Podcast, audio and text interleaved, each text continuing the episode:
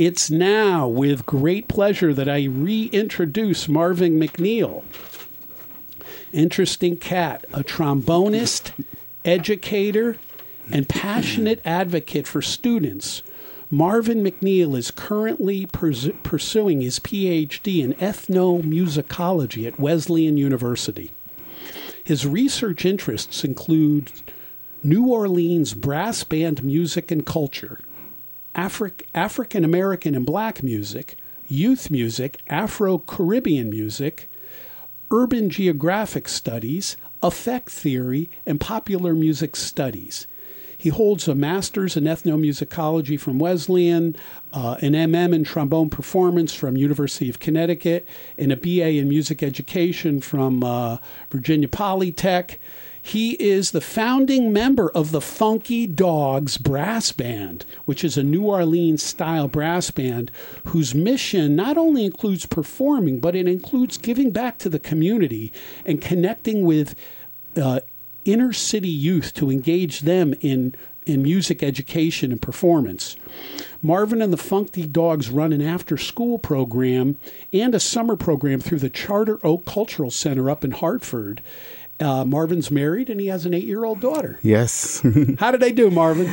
Oh, perfect. Perfect, Rob. Thanks for having me on the world's greatest station. Thanks for having me, Steve. You're very welcome. So let's start off. Let's start off. You know, you come from a music family. Why did you choose brass and trombone? Yeah. Well, interesting story. Actually, the brass chose me. I wanted to play the saxophone, and uh, coming up in uh, third grade, uh, we could look forward to fourth grade. We started band instruments in fourth grade, and um, my dad was a, a army bandsman, and so he played tuba, and I liked the tuba, but the saxophone kind of grew on me. But at the time, it's probably still the same the case. It's, it's probably still the case now that the saxophone was the most expensive instrument to rent. And so, um, and my dad knew that uh, every band. He's a bass player, so he knew he knew the future, and he said, "Well, play bass or trombone." But he actually came home one day while we are making the decision, and he had a trombone, and he was playing it in the kitchen. So um, I was uh, that was my instrument. ah, yeah. so it was sort of. Uh related to family DNA, family DNA, kind of yes. Yeah. And you know, and when you started out listening to music, mm-hmm. what were your influences? What what what was some of the music that really gave you the bug? Right, it was wide and varied. Uh, of course, uh, at that time, my dad's a who's a military musician, but he listened to a lot of jazz. So I listened to a lot of J.J. Johnson and then Miles Davis.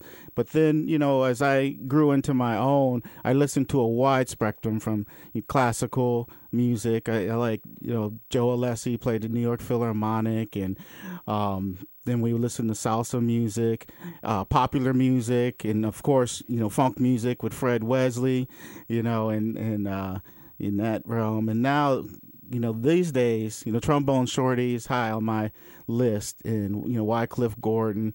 But really, all the music's inspired me. I came up through a classical training. You know, I had to learn all the etudes and all the excerpts on the trombone.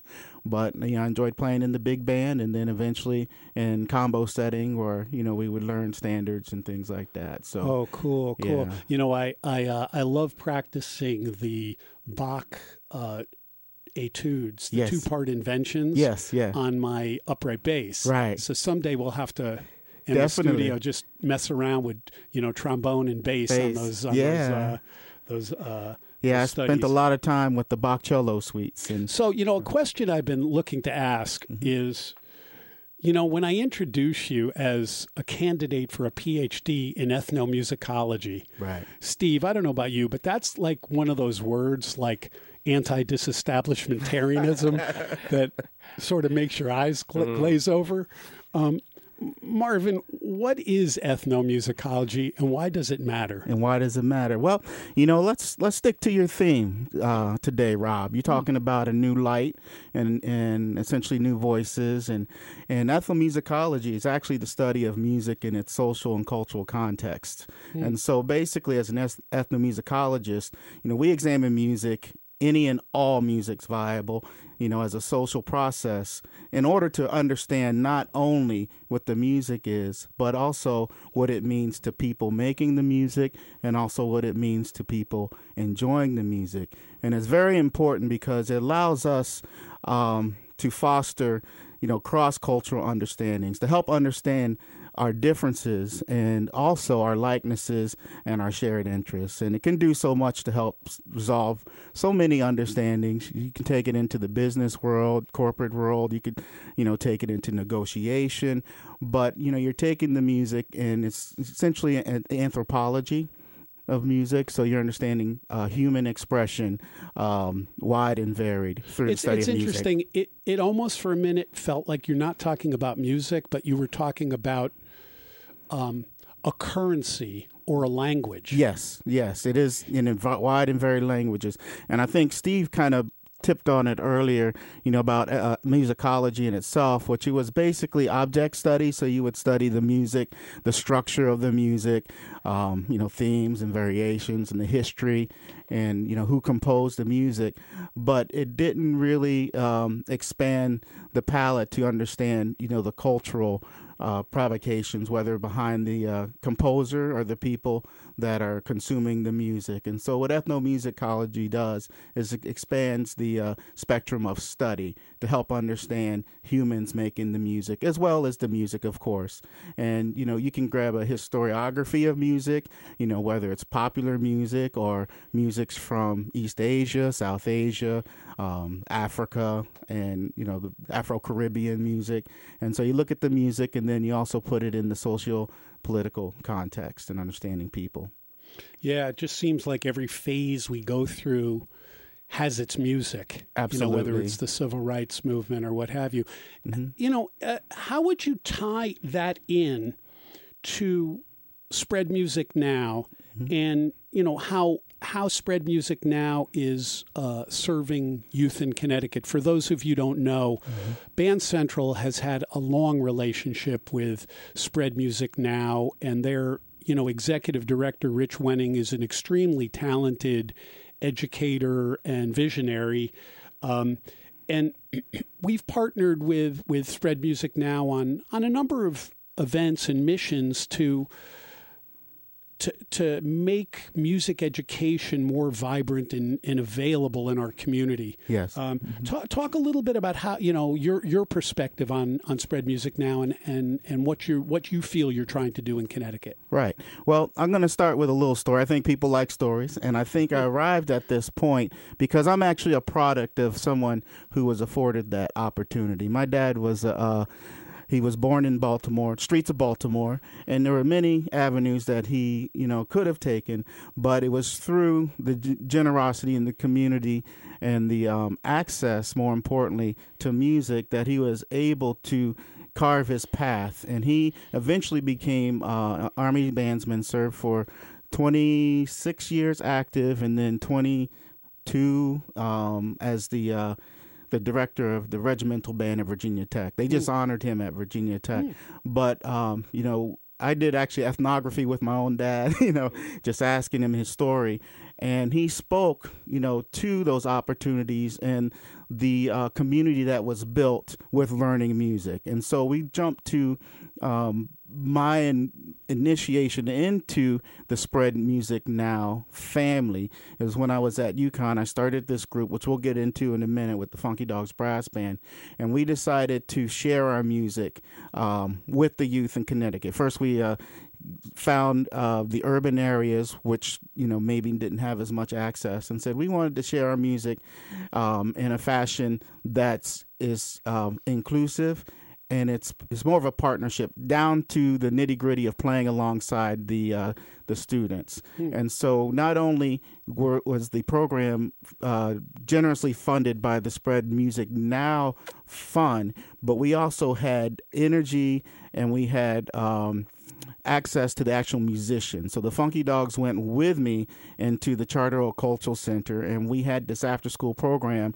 where the students would play alongside us, and then we would give concerts uh, with the students alongside us. So I think you know, when we're thinking about, you know, spreading the music and offering, you know, high quality music education, the uh, fund in the mission of Spread Music now uh, does exactly that. But I also think it expands it to people engaging.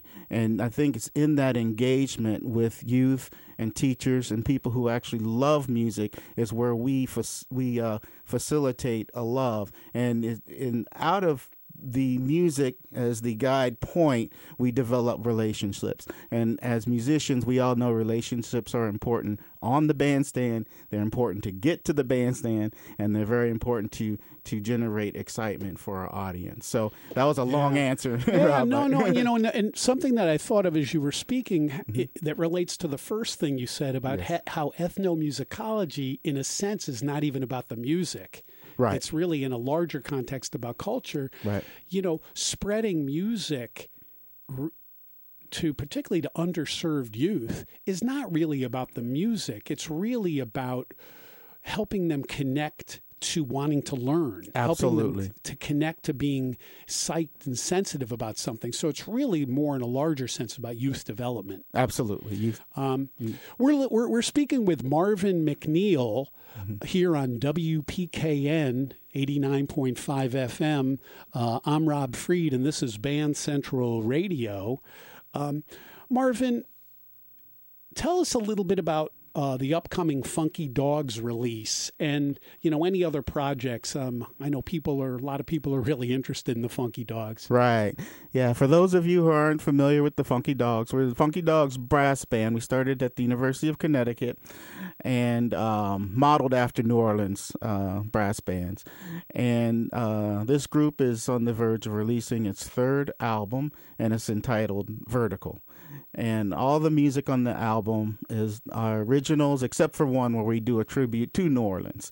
And uh, we re- we've been recording in the studio all summer, and we hopefully it'll come out, you know, by the first of the year. It's going to be in in production phase. And so I know our Bridgeport uh, natives are real familiar with the Funky Dogs. You know, you know, playing at Black Rock quite a bit. But most importantly, I think the the Gathering of the Vibes. Everybody probably remembers that and I think that was a moment that marked, you know, the band's trajectory because they received the feedback and the love from, you know, a lot of the uh, the the, the um, music lovers to uh, to uh, give us the energy and the motivation to continue on to grow. But you know, I just have to hand it to all the all the other band members. I'm just I put the group together, but I'm or along for the ride. They are the uh, the energy and the um, they have the vision to continue on to give back to the people. Yeah, and we've gotten to know you know Tommy Weeks and oh, Mike Marsters and some of the yeah. some of the guys with the tremendous uh, energy. Colin, Aaron, yeah. yeah. Um, so the record's going to be coming out soon, mm-hmm. and then uh, any any performances coming up that people should know about? And you know, while you're mentioning, uh, if people would like to learn more about about you, uh, mm-hmm. is there is there a way that people can do that, either you know through social media or mm-hmm. or uh, you know even the Wesley website or what have you? Right, absolutely. First, we'll start with our next performance, which will be next uh, Saturday, which is October second, I believe, October second at six thirty up at uh, Mansfield Storrs Mansfield. They celebrate Mansfield Day, and they're having us back and play. It's a free concert in the square, so come out and see us. You can go to our Facebook page, uh, FunkyDogsBrassBand.com, or go to our Facebook page for more information about that concert. And you can also find more information about me. I'm going to direct our our listeners to those sites first. Um, but then, as far as my research is concerned, if you go to um, Wesleyan Music Graduate Student, and you'll see um, there's a site that has uh, blogs, and I have a blog there. You can learn more about me. And I also have a Facebook page, which is. Um, I have a page. I'm not very active on it. I'm, I'm, trying to get my dissertation done, uh, but eventually, once I'm into the uh, you know the final phase of my dissertation i'm going to revamp that and also put together a website with my research but i'm really focused on finishing up my time at, at wesleyan university wow well that sounds um, just awesome and you know i encourage people to uh, to also you know check it check out the research as well you know mm-hmm uh, ethnomusicology is much more accessible than anti-disestablishmentarianism. Yes. Um, and uh, so, Marvin, I would be delighted if we could uh, hear a little trombone and, and uh, play a little old jazz standard together. What do you think? sure. All right, let's Anything get for you, uh, Rob. I think we'll go Facebook Live on this a little bit. All right, we do we're gonna go. Yeah, let's Yeah. go a little Facebook Live. Yeah. Uh, I'm going to pull out my little acoustic guitar, and Marvin's going to uh, grab his his trombone.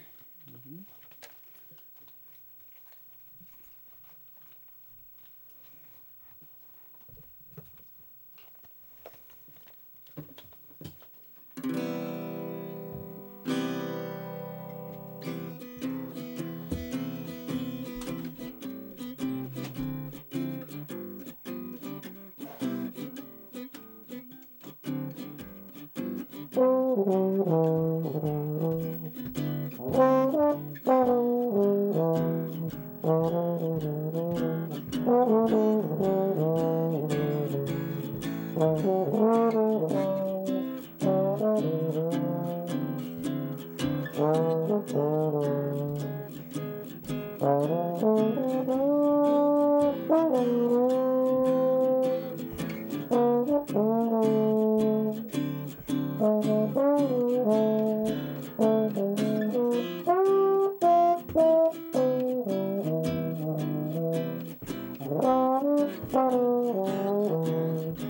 사랑으로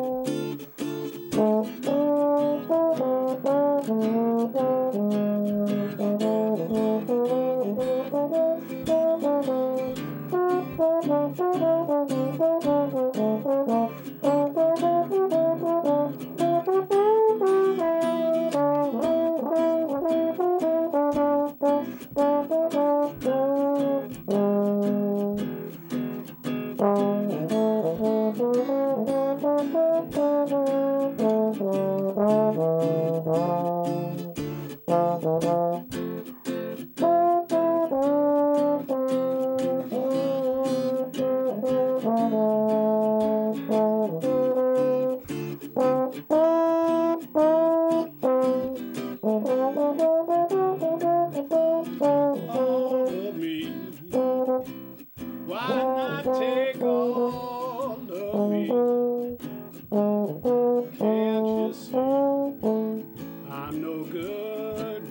without you? Take my lips. I'll never use them. Take my arms. I'll never use them.